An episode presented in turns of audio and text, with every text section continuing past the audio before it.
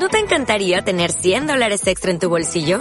Haz que un experto bilingüe de TurboTax declare tus impuestos para el 31 de marzo y obtén 100 dólares de vuelta al instante.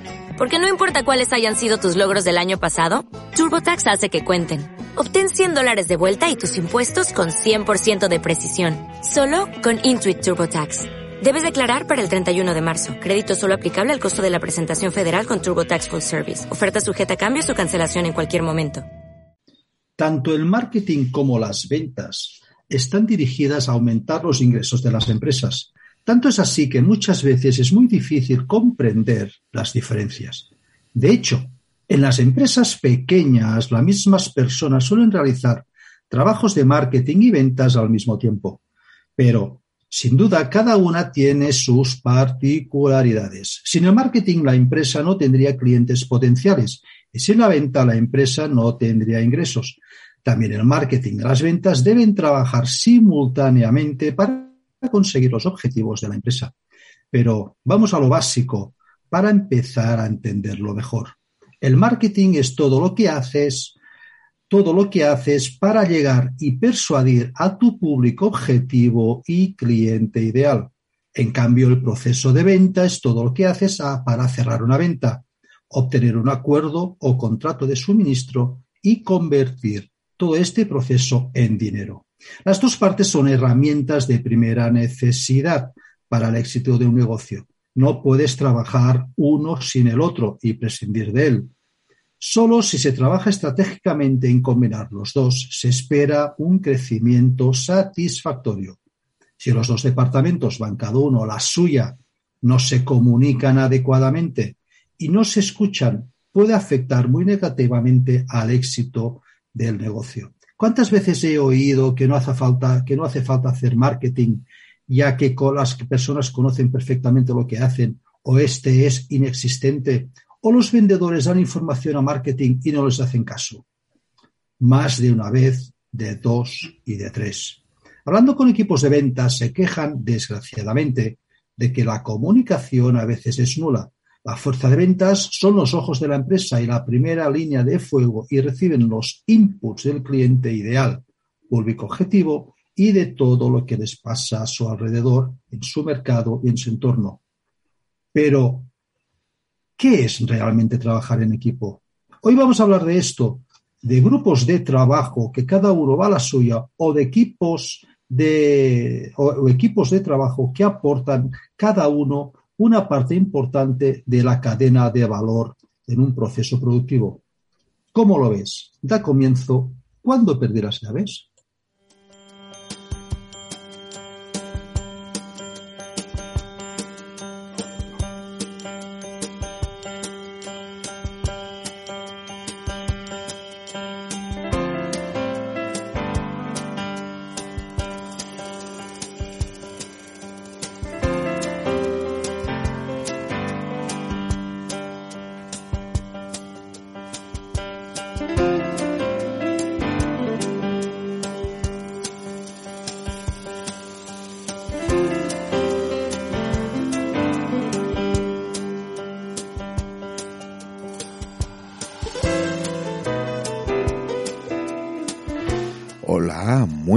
Días.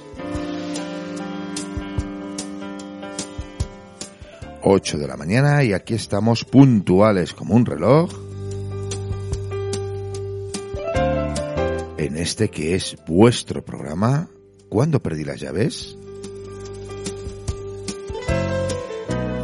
Y desde Radio Creatividad eh, os deseamos un bonito día, una feliz semana y que el mes de mayo, que ya casi se acaba, os haya sido próspero. Da comienzo una nueva aventura y ya van 44 con esta, eh, con el sheriff, con el gran Ezequiel Martí. Muy buenos días, Ezequiel. Buongiorno per la mattina, ragazzo. Te he dicho ragazzo, ¿eh? No te lo pierdas. Me, ¿eh? me, han llamado cosas peores, no te preocupes. Eh, Oye, pero ragazzo, ragazzo es bueno, porque te, ¿Sí? te he dicho joven, chico, uh, porque claro. Um... Sí, bueno, entonces no me has dicho nada que no sea joven, chico. Te ha faltado decirme claro. apuesto, eh, en fin, cosas... Ha, cosas... ha puesto ragazzo, ¿cómo estás? buenos días. buenos días, buenos días, Ezequiel. Buenos días, buenos días. Empezando la super semana que vamos a tener. Sí, la semana puente, ¿no? Semana puente porque estamos entre mayo y junio y, y ya hemos dado el pistoletazo a, a la caló. A la caló, a la caló, que oye, era la caló, ¿eh? A la caló, que bueno, ahora mismo no sabemos muy bien si estamos a la caló o como el frigopié, eh, no, no, no sabemos. Estamos No.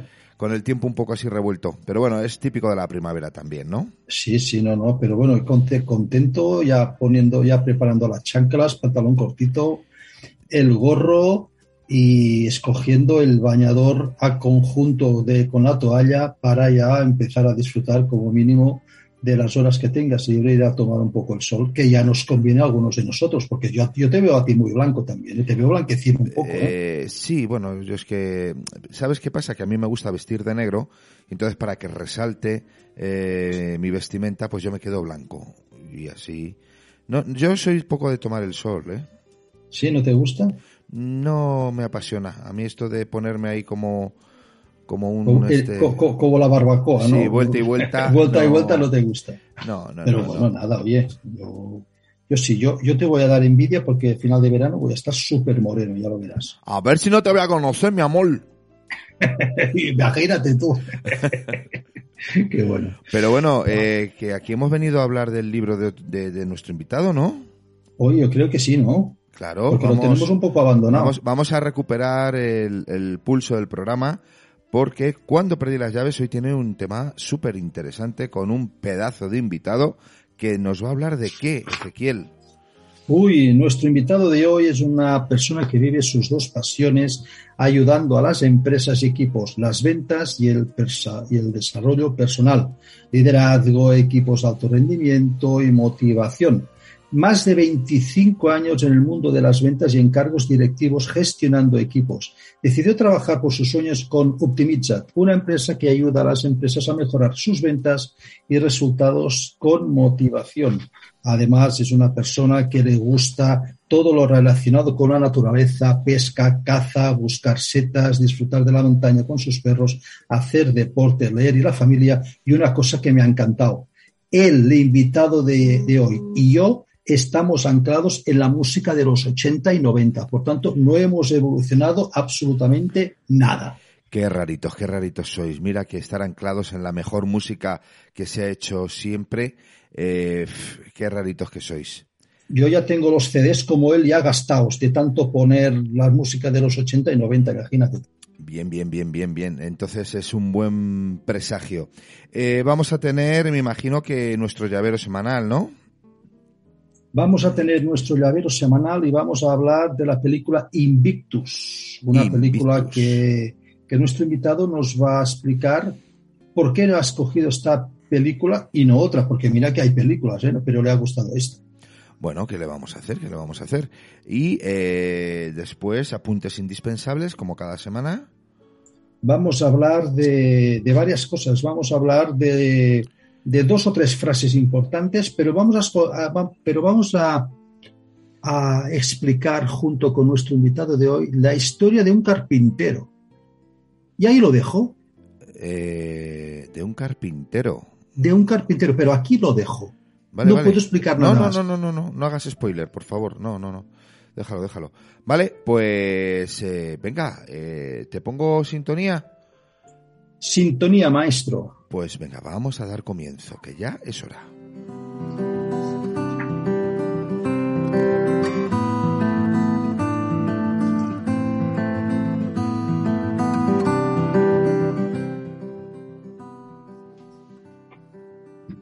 Jordi Urgell, buenos días, ¿cómo estás?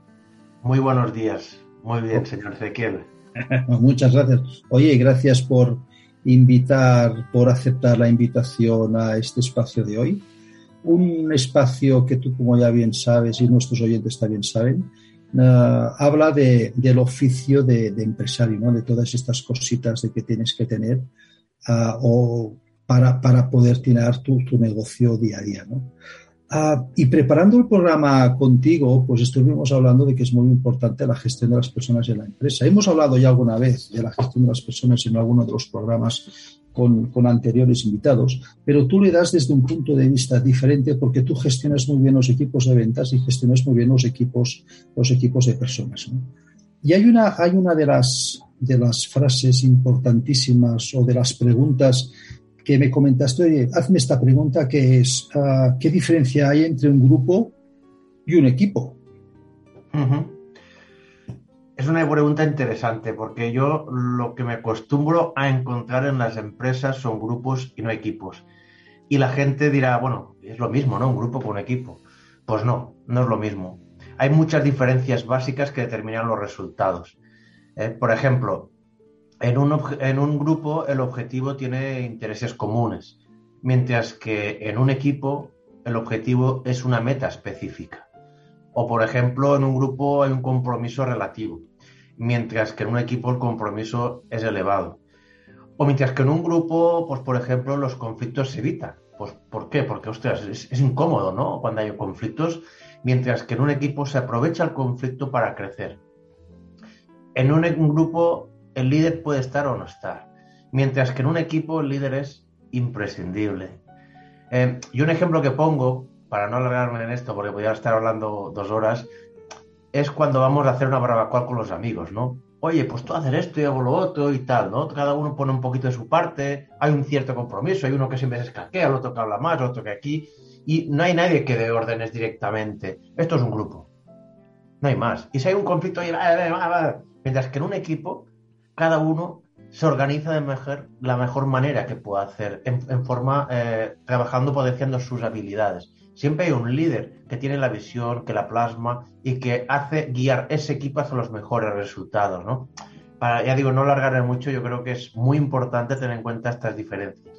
Ostras, has, has puesto la, el ejemplo de una barbacoa. Sí que es verdad que en una barbacoa, pues siempre acabo yo con las salchichas y las hamburguesas porque los otros están dando vueltas por ahí digo, ¿cómo me lo habré hecho para, ya, para, para yo pringar todo el humo del, de la barbacoa?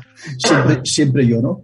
Pero entonces, ¿cómo tendría que ser? Por ejemplo, si, si pudieses poner un ejemplo para que las personas que nos están escuchando desde los podcasts, en ebook, en uh, Spotify, en Google Podcast, en Apple Music o las personas que nos están viendo desde el canal de YouTube y desde los podcasts que también están en mi página web de la emisora, uh, este ejemplo de, de, barbacoa, ¿cómo tendría que ser una barbacoa con un líder, por ejemplo?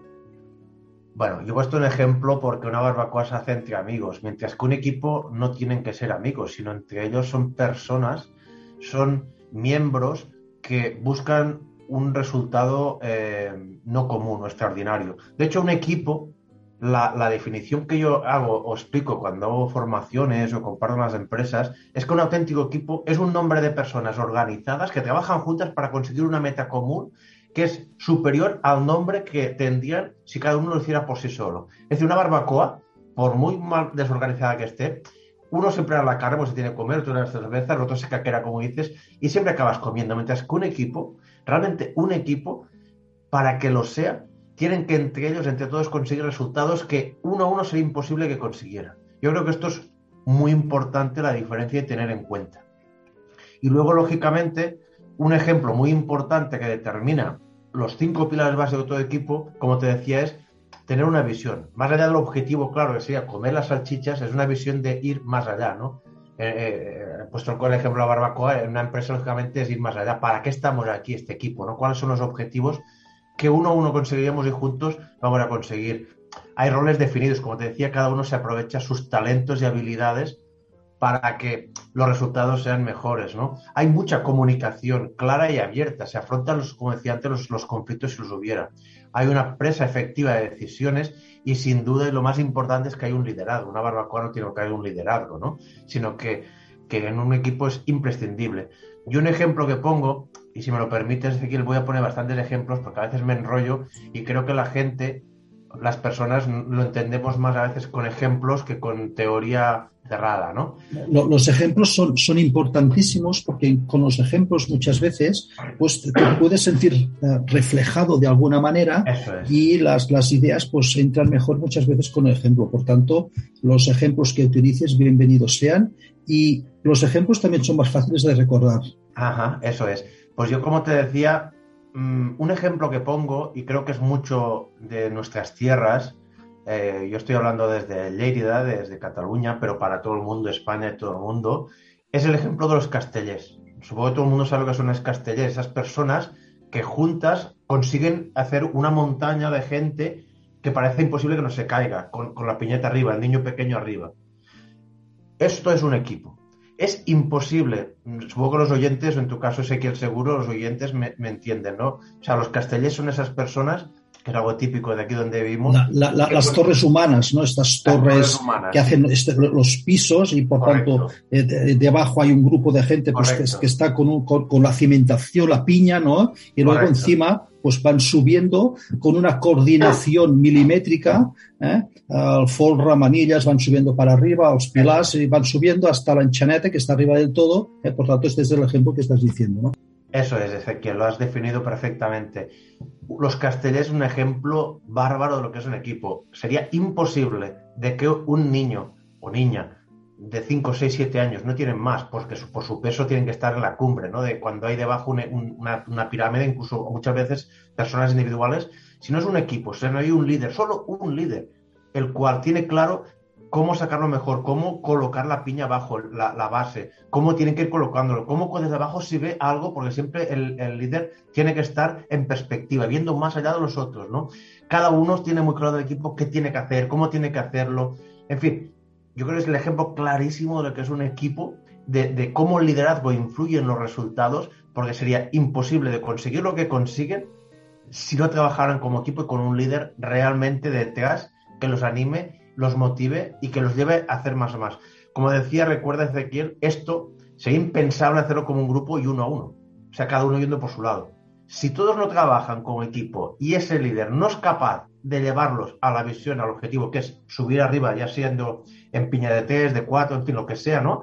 O uno solo, sería impensable, imposible, como digo, de conseguir su objetivo. Por otra parte, has puesto el ejemplo de los castellers un, 3 de 9 o un 4 de 9, ¿eh? estos castillos tan grandes, ah, pueden llegar a albergar hasta 600 personas para la construcción de un castillo. ¿eh? Es cierto. Entonces, ¿cómo es posible, ¿eh? poniendo la, al mismo nivel una empresa que, un, que, una torre humana, ¿cómo es posible que este líder de los castellers ¿no? pueda montar un, pueda, pueda organizar 600 personas para montar un, castillo de gama alta, ¿eh? como decimos aquí, castillo de gama alta, pero en cambio muchas empresas con 20 personas no hay manera que se entiendan.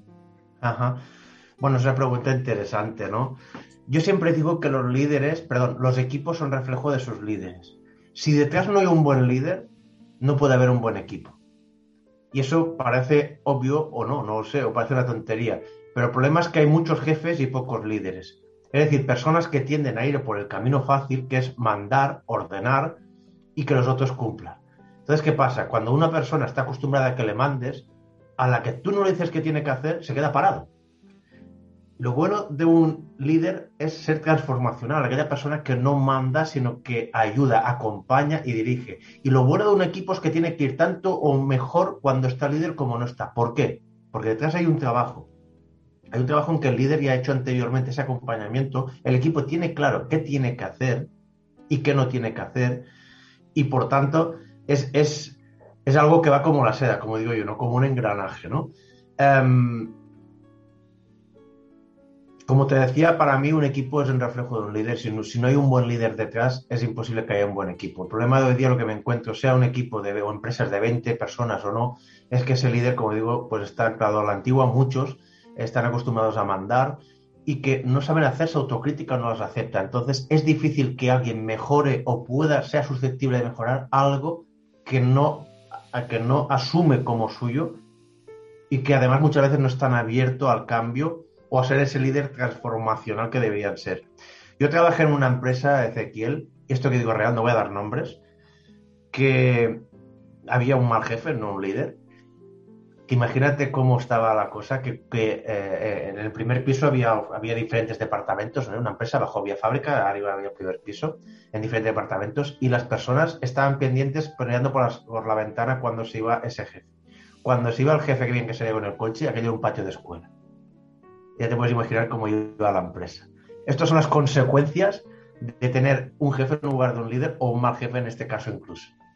Oye, os estabais tirando tiza, entiendo yo, ¿eh? los borradores, la tiza, los libros de texto, os lo tirabais todo por la cabeza, entiendo yo. ¿eh? Estabais ahí con, el patio del colegio, ¿no? La diferencia, eh, perdona que te acuerdes, que estábamos hablando de personas adultas de más de 18 años, que venden trabajadores en cada uno de su departamento, pero que solo esperaban que se fuera ese jefe, mal jefe, para, bueno, un patio de escuela.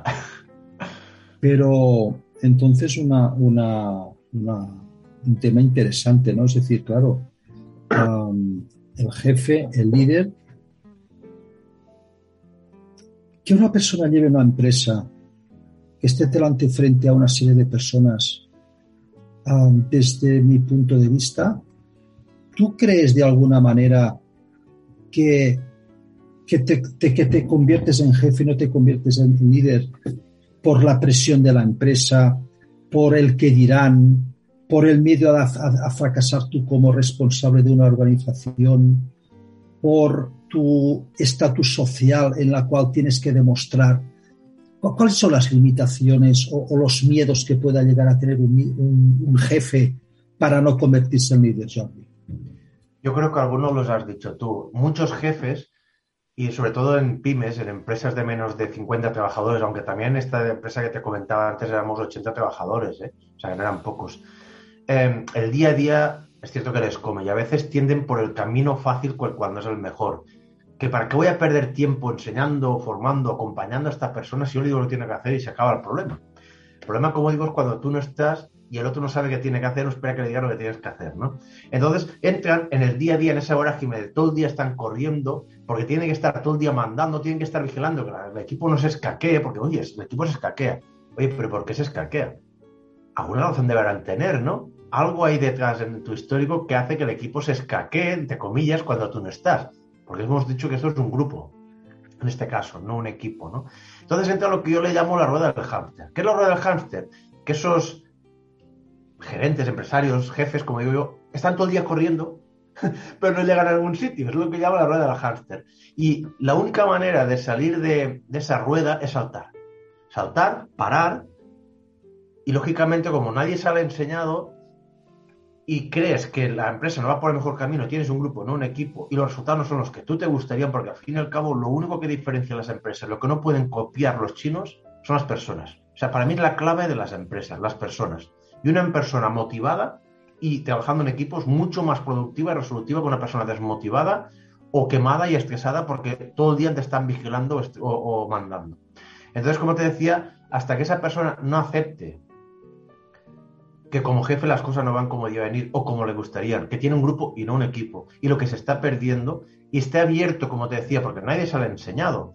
Hay veces que hay gente que sale con un liderazgo nato, pero no es habitual. Messi hay uno en el mundo, no muchos, o, jugadores con su talento. Entonces, y saber al cambio, o aprender, o dejarse eh, acompañar por un coach, un mentor, pues va a ser difícil que vea el cambio, ¿no? Y es cierto que un buen líder es la persona vulnerable yo creo que todos somos humanos. No hay nada peor que no aceptar los errores, porque cuanto más vulnerable y más humano eres, el equipo más te acepta como líder y no como ese dictador eh, sin crítica o ese dictador cerrado, autoritario, Dios todopoderoso, porque nadie es Dios, todos nos equivocamos. Yo creo que el buen líder transformacional es ese que se acepta, que acompaña, que está abierto a aceptar los errores y que se deja acompañar por personas mejores que él para que puedan tener un buen equipo y resultados. Eh, muy bien, Jordi. Em, yo te voy a hacer una pregunta y vamos a poner una canción para que la vayas reflexionando y así la dejamos en el aire eh, para que nuestros oyentes pues también vayan em, vayan pensando a ver qué a ver qué piensan ellos y la pregunta, la pregunta es esta, Jordi. ¿Todo líder eh, es un jefe o todo jefe es un líder? ¿Coinciden las dos figuras en, en la misma persona? Eh, esto, mientras te lo vas pensando, te voy a poner una musiquita también motivadora y para que nos pongan las pilas un lunes por la mañana. ¿Te parece? Perfecto. Pues venga, vamos allá.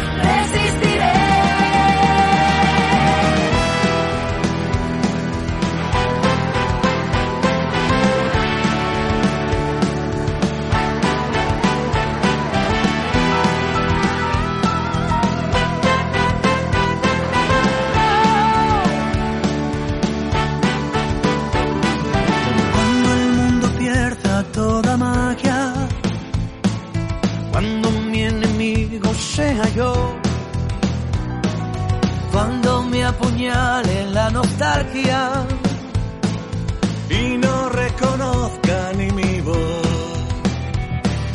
cuando me amenace la locura, cuando en mi moneda salga cruz cuando el diablo pase la factura. O si alguna vez me faltas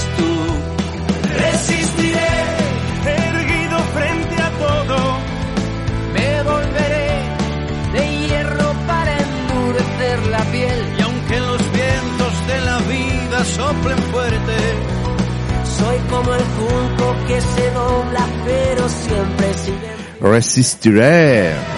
Resistiremos todos, claro. Esta coproducción del mítico tema del dúo dinámico Que representó todo un himno en épocas eh, más oscuras resistiré.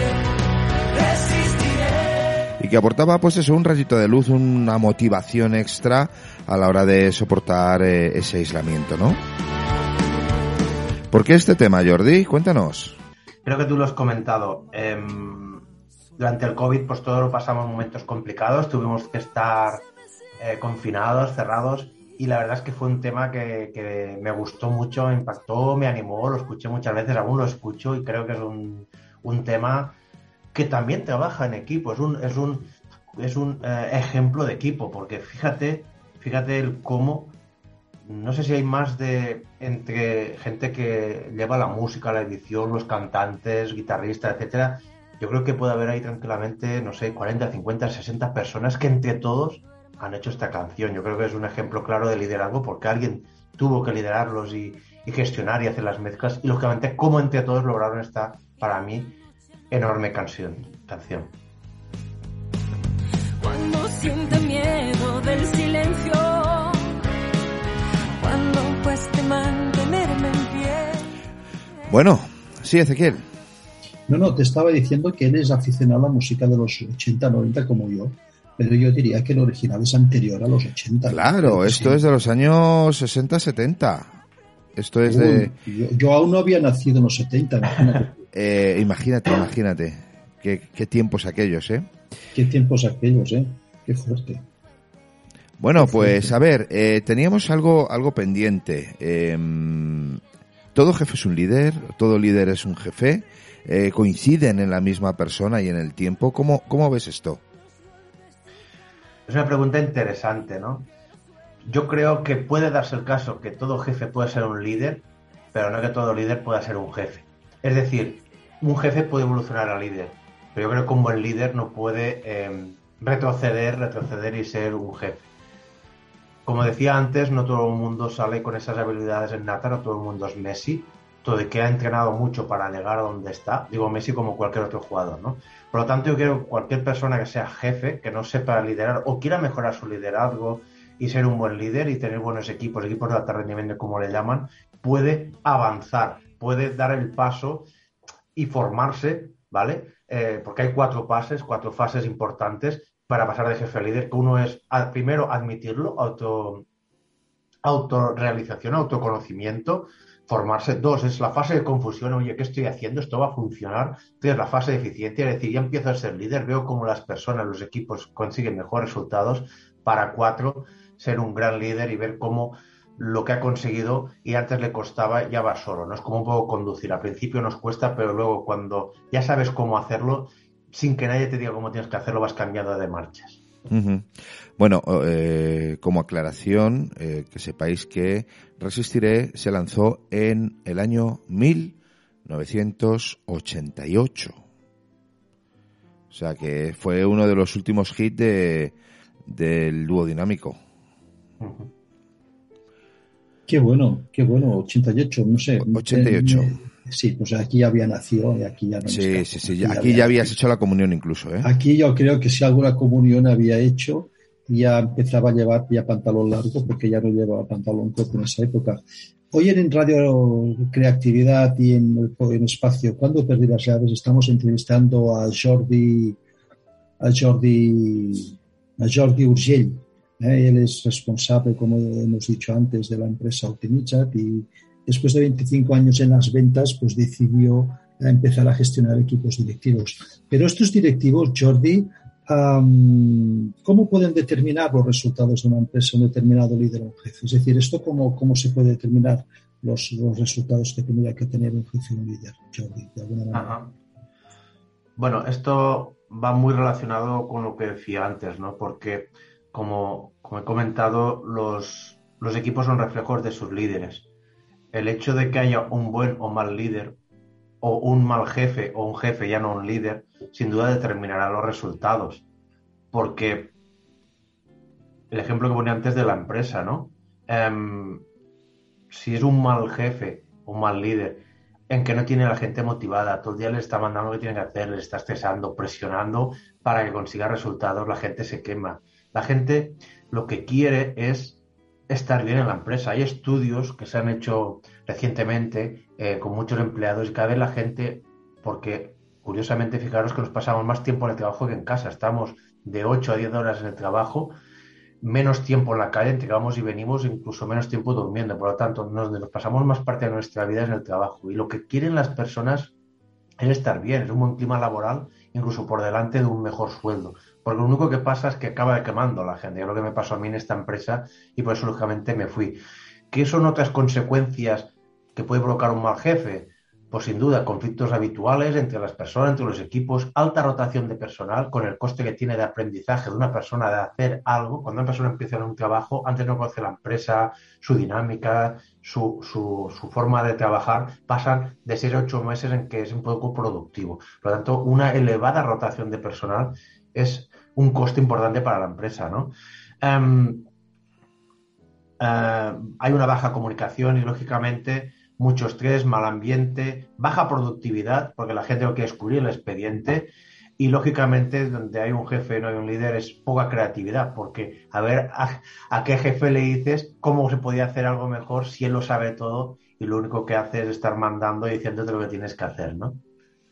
Entonces yo llego a, digo, perfecto, tengo que cambiar esa, esa manera, me tengo que transformar en un líder, no en un jefe, pero yo voy a visitar empresas y a veces hablo con secretarias o alguien de, del almacén o tal, y les pregunto, ¿tú cuánto tiempo hace que estás trabajando aquí? Y muchos me dicen, no, es que yo llevo 15 años, yo llevo 12 años, yo tengo 58 y llevo 25 años aquí. Yo siempre digo lo mismo, digo, ostras, alguien, algo ha hecho la persona que está delante de esta empresa para poder retener este talento durante tantos años para que no se le fuera de la empresa y que al fin y al cabo, al cabo de los años, haya, esa complicidad de alguna manera en las cuales solo muchas veces con la mirada estas dos personas ya se entienden y una está, digamos, confortable con la otra, ¿no? Que eso también creo que un líder es un punto de inflexión que tiene que tener en cuenta, ¿no? Así es, Ezequiel. Mira, fíjate, yo si me lo permite voy a poner otro ejemplo que también pongo las empresas. Yo para mí un equipo y una empresa, un líder, ¿no? Para mí y los equipos es como un matrimonio. Al fin y al cabo un matrimonio es más de una persona, por tanto es un equipo, ¿no?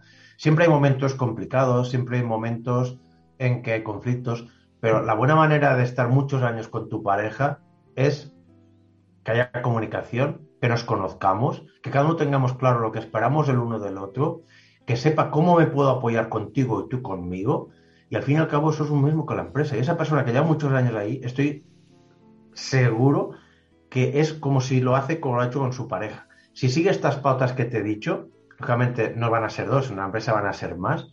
Esa persona, ¿por qué tiene que irse a buscar otro trabajo si está bien ahí? Si se siente bien, incluso muchas veces ganando menos de lo que haría en otras empresas, no se va a ir, porque es donde se pasa la mayor parte de su vida. Y el trabajo es lo que nos recompensa, lo que a la persona les da sentido. Si una persona está bien en la empresa, se siente recompensada, no solo económicamente, sino personal, ve que crece. Porque lo que queremos las personas en la empresa es crecer, avanzar. ¿Qué motiva a las empresas y a los equipos? Hacer cosas nuevas, nuevos retos. Es como una pareja, repito, un matrimonio que no tenga nuevos retos, no tenga eh, nuevas ambiciones y se quede anclado, lo que hace es pudrirse, como el agua. El agua, si tú el agua la dejas encharcada, se pudre. Por las parejas, los matrimonios, los equipos, las empresas, lo mismo. Necesitan aire nuevo, renovación, ambiciones, retos y que el líder sea capaz de llevarlos con su visión hacia objetivos comunes y en beneficio no solo del líder, sino de la empresa y del equipo. Si todos crecemos, todo va a ir bien. Vale, yo soy jefe, me quiero convertir en líder. ¿Por dónde empiezo, Jordi? Una muy buena pregunta. Pues mira, tienes que empezar por ti, para liderar tu vida. No puedes ser un buen líder, ni liderar un buen equipo si no lideras tu vida. Por lo tanto, hay cuatro puntos básicos que, si me lo permites, voy a compartir rápidamente, en lo que empieza Sí, la pirámide del liderazgo que yo le llamo, ¿vale? ¿Y qué es la base de la, de- de la pirámide del liderazgo? El autoconocimiento.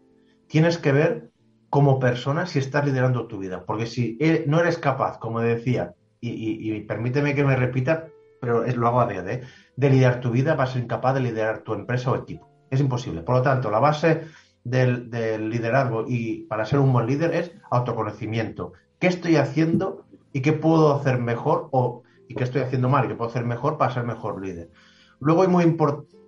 El, autoconocimiento, perdóname, también sería conocer un poco tus limitaciones, Jordi. Claro que sí. Porque si tú no sabes cuáles son tus limitaciones y qué puede hacer mejor para pasar de líder a jefe o ser mejor líder, ¿cómo lo vas a mejorar? No puedes mejorar aquello que no sabes que, eh, que no estará haciendo lo suficientemente bien. Por lo tanto, la base es un poco de autocrítica y a estar abierto a que las personas te digan em, cuánto buen o mal líder eres. ¿Vale? Entonces, si me lo permites, yo voy a dar dos herramientas para la gente que nos escucha Por que, favor. que puedan mejorar o ver si son jefes o líderes o son líderes cómo pueden mejorar, ¿vale? Y luego, si me lo permites, voy a acabar esta pirámide de liderazgo. Por favor, no tomo nota. mucho. Yo Porque tomo que la nota, ¿eh? el tiempo es, es limitado. Yo, yo tomo, tomo nota, va. Venga, dime. Mira, la primera es la rueda del liderazgo. Los coaches trabajamos mucho con ruedas, ¿vale? La rueda del liderazgo son ocho puntos básicos del liderazgo, ¿vale? Em, que quien quiera, luego voy a dejar mi email y mis datos, me lo pueden pedir, se lo enviaré sin ningún tema de problema eh, por email.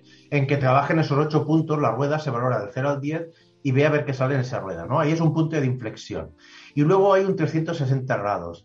¿Qué es un 360 grados? Y sobre todo anónimo. Es una herramienta que también si quieren les, les puedo enviar a las personas que me lo pidan, una general, lo ideal sería hacerla más concreta en función de esa empresa y ese líder y su momento, en que lo que se hace es un cuestionario de cinco o seis bloques muy breves, en que se hace tres o cuatro preguntas, en que las personas de su empresa, de su equipo, solo tienen que marcar una cruz, por ejemplo, ¿no?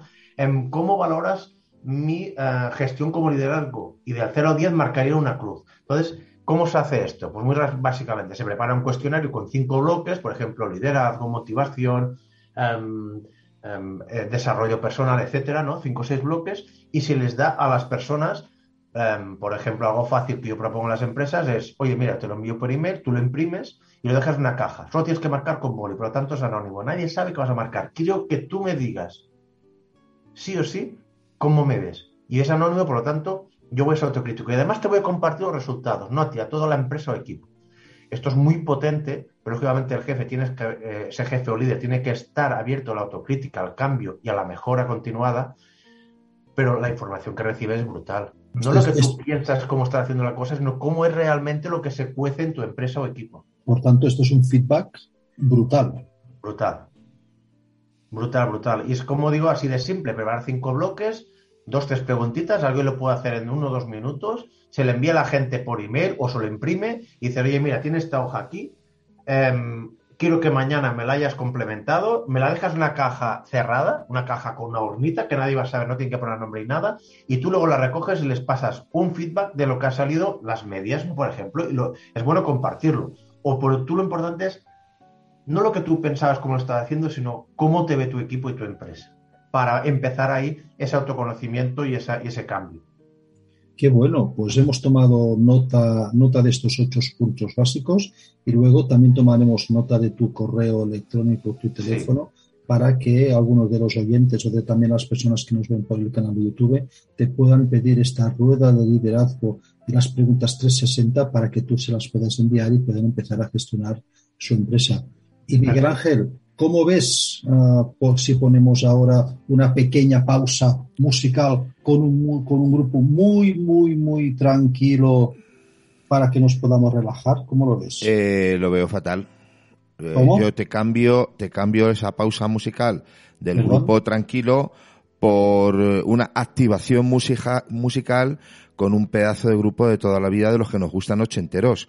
Vamos a ¿Ah, ver, sí? vamos a empezar la semana como hay que empezarla. Déjate de, de relax y déjate de historias. Vamos, vamos a por todas. Vamos a ser los líderes que, que llevamos dentro, ¿no? Venga, anda, vámonos.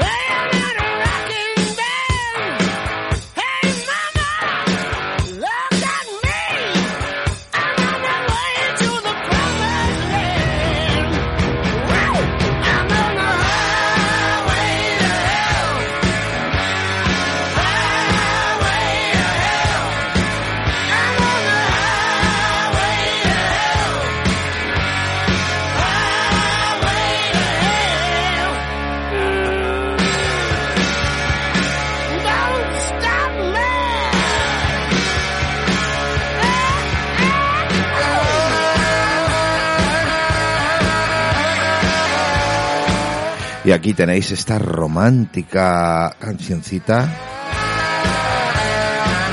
que a buen seguro os ha sido imposible evitar estaros quietos. Así es que aprovechar esta palanca emocional para comenzar la semana con este puch.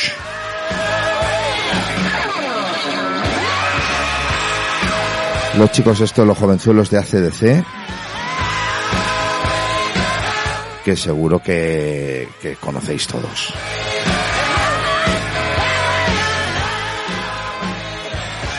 Bueno, Ezequiel, a ver, cuéntanos. Oye, la canción, la canción me ha encantado. Te ha encantado, Pero, ¿no? pero no me dijiste antes que pondrías una canción muy tranquilita, va y me pones eso y voy como una moto. Por tanto, tenemos que empezar el llavero ya. Ya empezamos el llavero. Empezamos el llavero, porque ya voy, ya voy con el Highway to Hell, autopista al infierno, con la CDC, ya voy acelerado.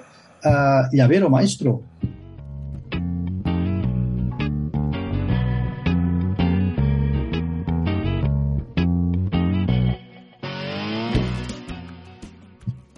Nuestro protagonista de hoy, Jordi Urgell, nos va a hablar en el espacio El Llavero de una película que le marcó, que la ha encontrado interesante y que quiere compartir con todos nosotros. Invictus. Mira que hay películas y has escogido esta, ¿eh? ¿Por qué Invictus, Jordi? A ver, para mí es una película que refleja el poder del liderazgo, el poder del trabajo del equipo de forma brutal, ¿no? El cómo una persona como Mandela eh, es capaz de unir a gente de diferente color, con tanto odio acumulado por el racismo, la situación que había en ese momento, y después de tantos años encarcelado, cuando una persona normal, o quizás un jefe, ¿no? Lo único que acumula es odio y, recelo, consiguió llevar, consiguió primero ser presidente, que la gente confiara en él y luego unir una nación, unir una nación con diferentes medios y al fin y al cabo utilizando algo que, a todos nos gusta como era el deporte, ¿no? Por lo tanto es una película que me encanta y que tiene escenas brutales. Yo la recomiendo a cualquier líder o jefe que quiera verlo gente que quiera trabajar en equipo porque como digo, para mí es, es, es brutal, ¿no? Y sobre todo me quedo con dos escenas, para, porque sé que tenemos poco tiempo, con dos escenas. La primera, la primera es muy importante, es cuando hay dos, ¿no? Pero una es cuando va a haber, eh, está entrenando el equipo ya para las semifinales o finales y va a saludar al equipo, va el presidente a día de ver cómo están entrenando y baja y saluda a todo el equipo de rugby, veintitantos jugadores por su nombre. Esto para mí es, es una fuerza de liderazgo brutal. Es decirle a cada uno por su nombre, la gente se queda pasmado. El presidente sabe cómo yo me llamo. Eso es lo que quieren las, empresas, la gente, no tener un, jefe, sino tener un líder que no sea un número, sea una persona. Sentirse bien, ¿no? Y luego hay otra escena brutal cuando invita al equipo de, rugby a, su casa, ¿no? Al palacio presidencial. Y, y, y, es que esta escena a mí me vuelve loco. La he visto centenares de veces, la pongo en las formaciones, ¿no? Ya ves que me estoy emocionando, pues que era así, ¿no? Empieza que, bueno, eh, entra el capitán de rugby, me lo estoy imaginando, ya lo estoy recordando, ¿eh? Entra el capitán de rugby y se levanta el presidente emocionado, le saluda, gracias por venir aquí. O sea, el presidente dice al capitán de rugby, gracias por venir aquí, el chaval está alucinando. Y, y, le dice cómo está su rodilla, ¿no? Se ha preocupado por saber cómo está esa persona, que había tenido una lesión. El chaval está alucinando y dice, hostia, pues bien, bien, mejor, gracias, ¿no? Luego entra una señora mayor blanca, eh, Mandela era presidente de, eh, de África Negro, y le dice, verle a usted me alegra el día. ¿Cómo se tiene que sentir esa persona?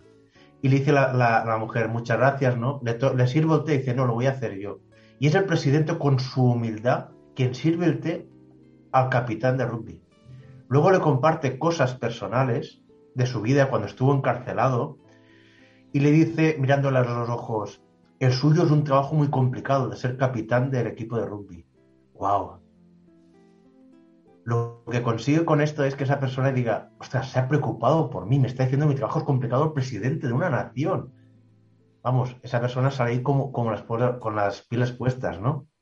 Y luego le pregunta cuál es su filosofía del liderazgo. ¿Cómo consigue liderar su equipo para llevarle más allá? Y le dice que es importante, no solo en el equipo, sino para liderar la nación y conseguir resultados, eh, inspiración. Y la importancia de que todos nos superemos nuestras expectativas. Wow, para mí es un ejemplo brutal de liderazgo, trabajo en equipo, conseguir resultados y cómo a través de esa, de esa eh, reunión, cómo consigue llevar al equipo, al, capitán del equipo, porque al fin y al cabo es el líder del equipo, no y al equipo, hacia las finales y con ese deporte y otras acciones consigue unir la nación de los recelos que venían. Como digo, para mí es un ejemplo brutal de liderazgo, motivación, equipo, etcétera. Y yo, si me permites, podría añadir una pequeña coletilla, si me permite, Jordi. Por favor. Humildad. Sí. Eso es, humildad. Y pondría humildad, no, no. No he visto la película, me has hecho un spoiler, por tanto yo ya he visto un tráiler bastante largo de la película, que ya la puedo explicar la película, ¿eh? O sea, si alguien me pregunta por Invictus, ya la puedo explicar, pero sí que la tengo, la tengo pendiente para, para ver, porque desconocía, bueno, conocía la historia de, de Mandela, pero esta película exactamente no la conocía, pero la voy a anotar para, para localizarla, poderla ver y poder disfrutar y emocionarme con las imágenes y con la, con la y recordar un poco la explicación que tú has hecho de, de la película de alguna manera. ¿no? Oye, muchas gracias. Ah, maestro, vamos a apuntes indispensables. Va, va, va- vámonos, vámonos, vámonos, vámonos.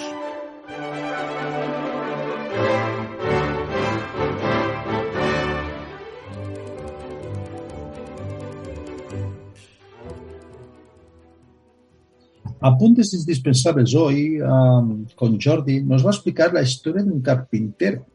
Y mi pregunta es, ¿qué tiene que ver el liderazgo con el jefe, con Invictus, con, con la humildad, con la historia de un carpintero que nos vas a explicar y con, el libro de los siete hábitos de la gente altamente efectiva de Stephen Covey y un libro que se llama Finch de Stephen Lundin? A ver, explícate, por favor. Pues tiene mucho, mucho que ver, Ezequiel, tiene mucho que ver.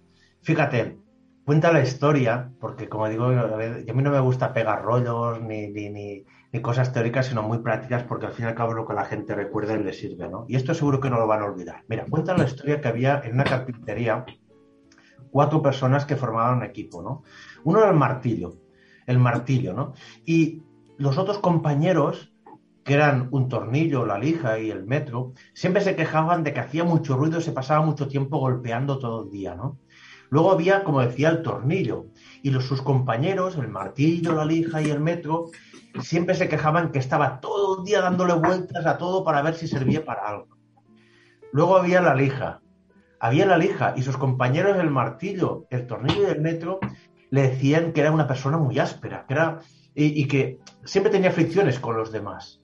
Y finalmente, como decía, había el metro, que sus compañeros, el martillo, el tornillo y la lija, siempre le decían que estaba todo el día midiendo cómo lo hacían los otros, como si él fuera don perfecto, ¿no? El, el señor metro. Pero fíjate que un día llegó un carpintero, un carpintero líder llegó a este, a este salón de carpintería, en esta sala, donde había estas cuatro personas de este equipo, ¿no? El martillo, el tornillo, la lija y el metro. Pero este, este carpintero, como decía, no era un carpintero cualquiera, era un carpintero líder, líder. Y lo que hizo es coger cada uno de esos miembros y sacar lo mejor de él. Así que con el martillo consiguió unir todos esos tornillos que necesitaba para hacer esos muebles. Con los tornillos unió todas las piezas que necesitaba que estuvieran juntas con ellas. Con la lija lo que consiguió es afilar y limar las perezas. Y con el metro conseguir ese mueble perfecto y bello que todos tenemos en casa. Así que, ¿cuál es la moraleja? No nos tenemos que centrar en nuestros defectos. Y si hay un buen líder detrás, lo que hará es no solo no fijarnos en esos defectos, sino conseguir que sean o transformarlos en virtudes. Y cómo un buen líder y los equipos, sacando, poniendo todos de nuestra parte, sacando a reflotar nuestros talentos y no nuestros defectos, se pueden conseguir grandes resultados como consiguió este carpintero líder. ¡Wow! Miguel Ángel, me he quedado. Eh. ¿tú, ¿Tú con qué te identificas, Ezequiel? ¿Con el martillo, con el tornillo, con el metro o con el carpintero?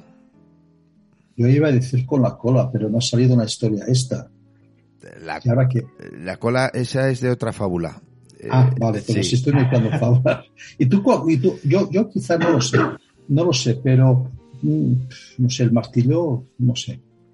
No sé, a mí me gusta el martillo, será porque das golpes, pero no, no sé, hace ruido, pero no sé. ¿Y tú? ¿Y tú? ¿Con qué te, con cuál te, te relacionas tú, Miguel Ángel? Yo me siento identificado más con el carpintero. A mí, a mí me gusta. No, no, carpintero, sí. O sea, me, me has hecho una pregunta trampa. ¿eh? No, no, no. He incluido el carpintero, ¿eh? Ah, pues el carpintero, el carpintero. Sí, a mí me gusta, me gusta desde la creatividad de la que presumimos aquí en Follower Off, eh, con los medios, con los recursos que tenemos a mano, pues eh, hacer actividades o desarrollar productos interesantes y, y que cautiven a nuestros espectadores o a nuestros oyentes o a nuestros clientes. Eh, y eso es trabajo de, de un buen carpintero que sepa, que sepa mm, aunar todas las virtudes de, de lo que tienes a- alrededor, ¿no? Yo lo veo Sí. así. Oye, fantástico, me encanta, me encanta tu historia. ¿Y este carpintero que es el Jordi? Este carpintero que es líder, que, que, con, con 25 años de experiencia en una multinacional hi- hizo un cambio importante en su vida, ¿en qué momento perdió sus llaves? Yo recuerdo que me has comentado una fecha interesante, que es el 13 de julio del 2010. Pues sí, es una fecha que solo mencionarla me, me pone los pelos de punta, no lo estás viendo, pero es así. ¿Y por qué este martes 13 de julio del 2010? Bueno, en este momento yo estaba trabajando en una empresa eh, y tras siete años había conseguido muy buenos resultados, pero a costa de, muchas horas, mucho estrés y de, haber, de, no ser lo suficientemente el líder que debía ser. Em, yo el lunes, ese lunes día 12, me fui a Madrid por trabajo, no me encontraba bien. Igualmente fui a trabajar, estuve todo el día trabajando, por la noche me encontraba fatal, estaba en el hotel que iba habitualmente. Pensad que eso era en julio, en julio en Madrid hace mucho calor, muchísimo, y yo tenía dos o tres mantas que había en la habitación tapándome y sudando, me encontraba fatal. Yo me saqué una gastroenteritis, llamé a recepción si podía venir una ambulancia, me dijeron que había pasado un caso similar, pero no ser de la comunidad no podía enviar, que si, em, que si, eh, que si quería, pues eh, llamaban a un médico a ver si podía venir. Dije, bueno, da igual, no quiero liarla aquí, ahora va a venir una ambulancia una gastroenteritis, pues no. Y fíjate, Ezequiel, que me desperté dos días después en un hospital de Madrid. ¿Qué había pasado? Bueno, ese lunes yo ya arrastraba un fuerte dolor de oreja.